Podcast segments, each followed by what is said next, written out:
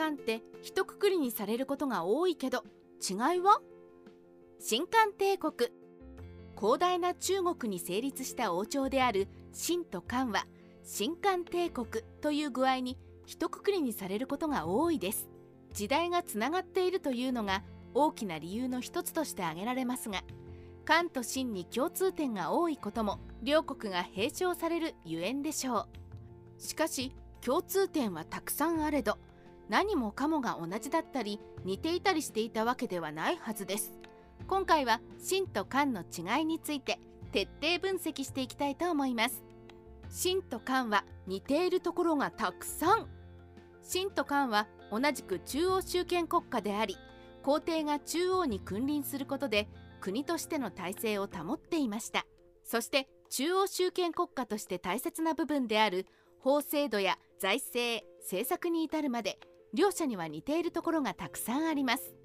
しかしよくよく考えなくとも漢王朝を作り上げた劉邦たちは新王朝の体制を基本的に真似っこしていたわけだから似ているのは当たり前といえば当たり前のこと。ただ漢は決してただの真似っこ国家ではありませんでした。一番の違いはやっぱり王朝の名数。漢と秦の大きな違いといえばやはり王朝の長さでしょう。秦は建国後わずか2代たったの十数年で滅んでしまいました。一方漢は前漢後漢合わせて28代400年もの間中国大陸に君臨。前漢と後漢の間にひょっこり立った秦が十数年存在していたのにもかかわらず少し前までの中学生の歴史の教科書で存在しなかったことにされていたことに鑑みれば秦もぶっちゃけ存在しなかったという扱いを受けても仕方がないレベルの短命さです。しかし秦漢両国の王朝の名数にはなぜこれほどまで大きな差がついてしまったのでしょうか。ワンマン政治の秦と広く秦に意見を問うた漢秦も漢も中央集権国家でしたがよくよく見てみると機能している中央の規模が全く違います。秦の始皇帝は猜疑心が強かったらしくワンマン気質だったため数少ない信頼している側近たちとだけひそひそと言葉を交わして政治方針を決定し実行に移していました。一方漢の歴代皇帝たちは広く進化に政治方針を問い良い意見があれば積極的に採用しました。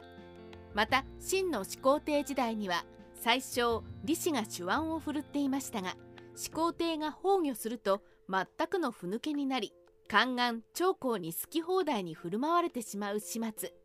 一方漢の宰相たちは外籍や宦官の圧力に耐えながら皇帝を積極的に補佐し時には皇帝を強く諌めて政治をコントロールしていました。こういった皇帝の進化への信頼度の違いや最小の質の違いが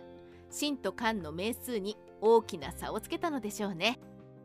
秦は行幸行幸でアピール。漢は慈愛に満ちた政治でアピール。政治というものは民草のために行われるもの。民が増えることは国力増加につながりますし民が増えると優秀な人材が生まれます。そのため秦の皇帝も漢の皇帝も民草の心をつかむためにアピールをしています。秦の始皇帝は天下統一を果たした後まずは自分の顔を民草に知ってもらおうと何度も行幸を実施しました。しかしこの行幸の最中に命を狙われたり崩御してしまったりと散々な結果にあちらこちらに出かけて民草に顔を見せる気さくさがありながら法律で民草を厳しく縛り付けていたためにこのような残念なことになってしまったのでしょう。他方漢の皇帝たちは基本的に中央にどっしりと構え民草を慈しむ政治を心がけて民草にアピールしていました。そのため皇帝の顔を知る人は少なかったかもしれませんが民草は皇帝に感謝して暮らしていたと言います。秦は儒教弾圧漢は儒教を漢学に秦も漢も法家思想を重んじて法による統治に力を入れていましたがその法家思想と対照的な思想である儒教に対する両者の考え方は正反対でした。秦は儒教の思想を徹底的に排斥。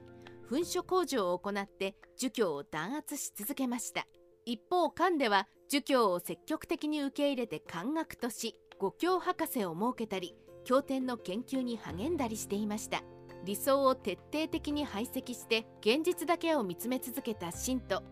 現実をしっかり見つめつつも理想を持つことの大切さを知っていた漢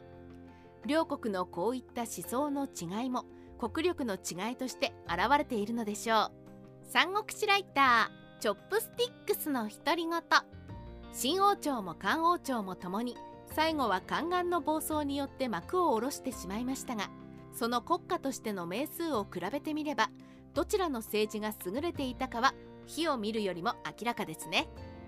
しかし秦は漢のように身近に反面教師にできる国が存在していなかったために漢ほどうまく政治を執り行うことができなかったのかなとも思います。秦と漢の関係は容量の悪い兄と兄の失敗を見てうまく立ち回る弟みたいなものだったのでしょう。